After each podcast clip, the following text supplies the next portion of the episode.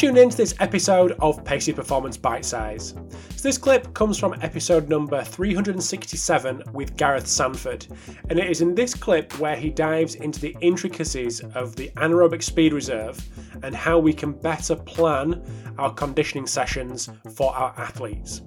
But just before we do dive into this clip, I want to say a big thanks to Rock Daisy for sponsoring this episode today. So if you're looking for a free, yes, a free solution for collecting, analysing and visualising your data, check out AMS Light, which is the world's only free AMS from Rock Daisy at rockdaisy.com. So explain to us what the anaerobic speed reserve is. You may have just done that exactly there, but... Sure. Yeah. So as a starting point, it's a speed range. So it's from the maximum aerobic speed, which represents the first speed at which you would hit VO2 max in a laboratory test. Obviously, people using that in the field are doing that without gas analysis, which is why it's different to, say, velocity at VO2 max, and can also be used as maximum aerobic power.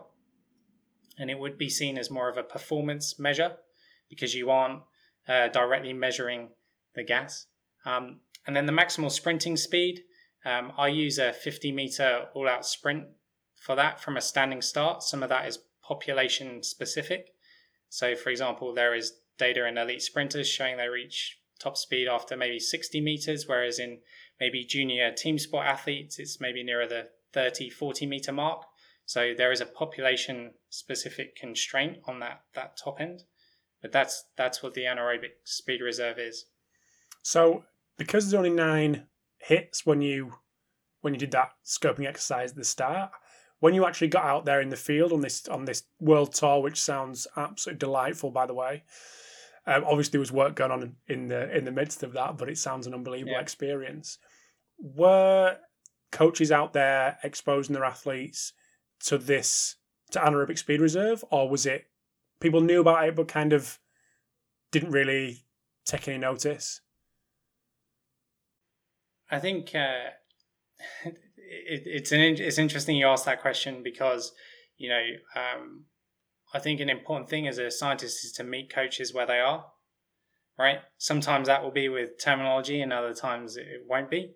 And I wouldn't say anyone was particularly, certainly in the distance space, looking at speed reserve, where maybe in the say 400 space and downwards, they in faster they would be, but the idea of how do we get faster on the last lap and how do we understand these differences between individuals were questions that resonate. And to be honest, from as a practitioner, that's the important thing, is does the concept resonate? You know, the terminology can be what it needs to be for it to be meaningful with that population, as long as the scientist you're operating from first principles. And I think that's one of the challenging things that you get in a space that's maybe relatively underexplored, and some people would say, well, there's not an evidence base for it. Like, how do you close that gap as a practitioner? And I think there's a few things that enable you to do that with coaches. And I think the first one is, you know, having that sport specific context, understanding their key questions, being open to what those are, and then looking at, okay, well, how do we build from there with scientific first principles? You know, we... God, I'm sorry, I was going to interrupt you then. You saw me going to... Yeah. Sorry, okay, mate, I put you off there. So is there any examples of that from other conversations you've had with other sports when it comes to anaerobic speed reserve? Yeah, so I think when...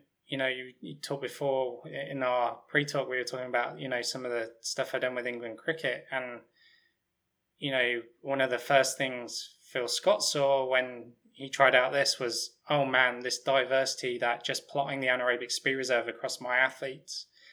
This is what we've been seeing in training for the last however long, but we've not really had a lens to look at that diversity through.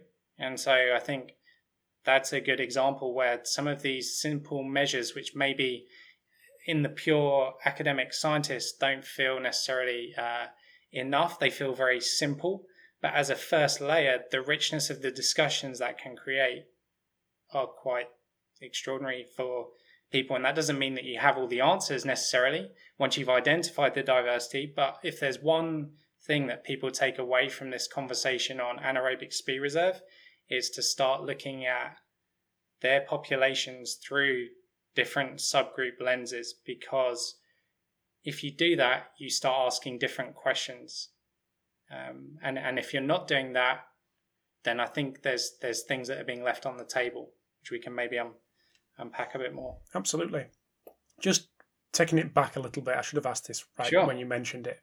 So we've got the maximal aerobic speed. We've That's got right. top speed. Yep. Okay, we've collected, though, we've got those numbers, we've got that data for our squad. What's the next step in this process? Yeah, so another important measure within that is critical speed. And you'll notice that that's not part of the anaerobic speed reserve. So to take a step back, there's back in the 1920s, one of the famous physiologists, A.V. Hill, looked at world record performances, and he plotted, the 100 meters and the 400 meters and the 10,000 meters and the marathon, and looked at the average speed of those races over time, right? And what you get is you get a curve that is steepest at the beginning. So the biggest change in that speed is from 100 down to, say, the 5,000 meters. But then once you go 5,000 to the marathon, it kind of tails off. And what I would encourage practitioners to do is to be able to look across that whole intensity speed continuum. Because some sports, for example, like the marathon, are more biased at one end of that, right? At the slower, continuous aerobic area where things like critical speed, really, really critical performance markers.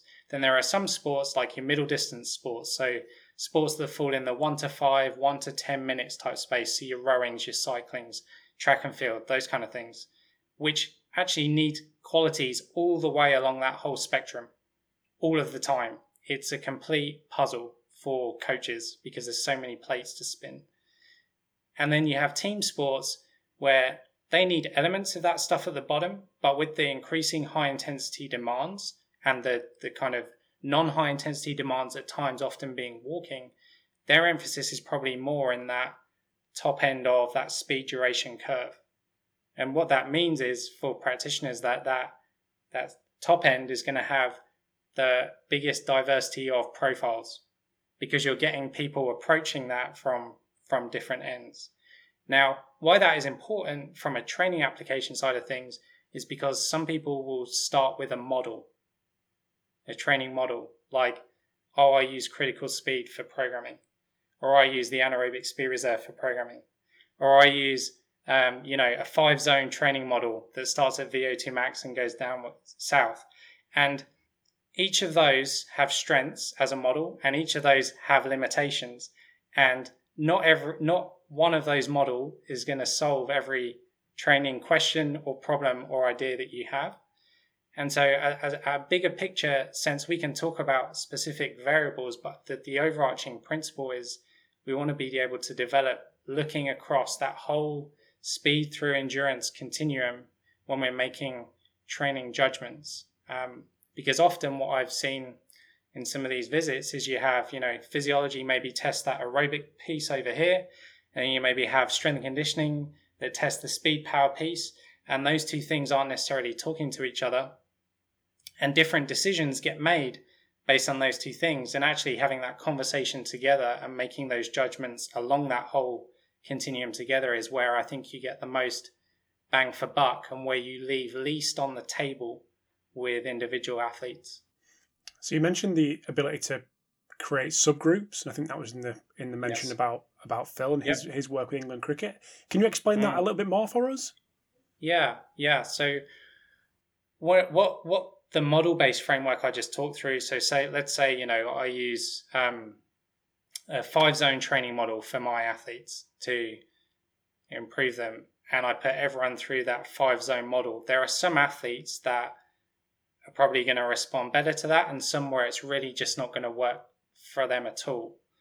Now, one of the reasons I think that it doesn't work for some people is that these models are, let's say, suited towards endurance type profiles, so more slow twitch type athletes, And when you think about, again, at the beginning, we talked about the distribution of the literature being predominantly on the aerobic side. A lot of the training models kind of a bias in that direction. So a lot of the findings of, you know, this type of training is what works the best is based on a skewed reality where it's focused on that endurance side of the population. Now, then coaches have this complexity question, right? And you say, okay, well, this kind of model is working for some people, but it's not working for others. Now, what we can do at the front end, before we've chosen our training model for an individual, is go, what's the distribution in our group? And we can profile the anaerobic speed reserve as a first layer tool to go, okay, who's a bit more speed? Who's a bit more endurance? And then we have buckets, right? Along a continuum where we can maybe say, hey, this model that we're currently using might preferentially suit 1/3 of the group of athletes that we've got. And, you know, it's a real accountability thing, I think. You know, like just coming back from the games, you realize you have a real responsibility as a practitioner to do everything you can for that athlete, and they get one shot at this. And when I was in New Zealand, they had a population, you know, of 4.5 million, right? So hardly anything. So if you find a talent, you better get everything right with that talent, because you might not have another one for 10, 20 years. And so at the front end, before we've selected our model, before we've gone, okay, here's the training or cultural bias of how we develop athletes, if we can actually step back and have, I like the phrase, firm opinions loosely held, right? And go, what have we got in front of us? And then how do we, you know, how do we proceed on here based on where somebody is at? And so each sport is going to have, let's say, a ticket to the dance, right? There's going to be a minimum level of aerobic capability you need to be in a 1500 meter Olympic final. But guess what? Once you're on the start line, everyone also is in that same ballpark. And so there are things that you, Rob, would bring to the table that we want to maximize to make sure that can be your weapon in that kind of scenario. So it's not saying, hey, this person's speed-based, we only do speed stuff. You need to look at the individual first, profile the athlete, and then what are the demands of the sport that you're in, and then what are the goals of the athlete.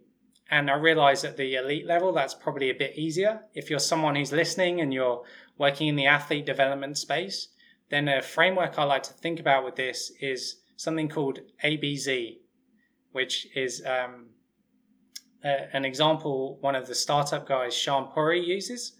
And what he says is, you want to know where you are. That's number A, right? Letter A, where you are. So you can identify that with your profiling. Then you go, okay, what's your Z, right? Where are we trying to get to? You know, if you're an 18-year-old, say academy player, or you're, you know, what's the long-term goal? Are you trying to be an Olympic finalist? Are you trying to get a scholarship at college? And each of those will create different types of demands of what you're trying to aim for. And then based on that, you can go, okay, now what's the next step? And that for individuals, I think, is a much more, it gives you a much greater chance of getting more hits, right? Because you're zooming in on what that individual needs, rather than here's a model which says, okay, in 5 weeks' time, on a Thursday at 2 p.m., we're going to be doing this. And I realize that it's easy to say, harder to execute. And there are realities for coaches that have 50 athletes to take care of. But even if, as a minimum, you were able to do that first piece of, hey, who have we got in front of us? And you could bucket your 50 group across that continuum. You could target each of those three groups with a more specific stimulus than going, here's a model, let's put everyone through that. Thanks for tuning in to this episode of Pacey Performance Bite Size. So if you do want to check out the full episode from Gareth. It's number 367, and you can get that on iTunes, Spotify and YouTube. So big thanks to Rock Daisy for sponsoring this episode today, and I will chat to you next time.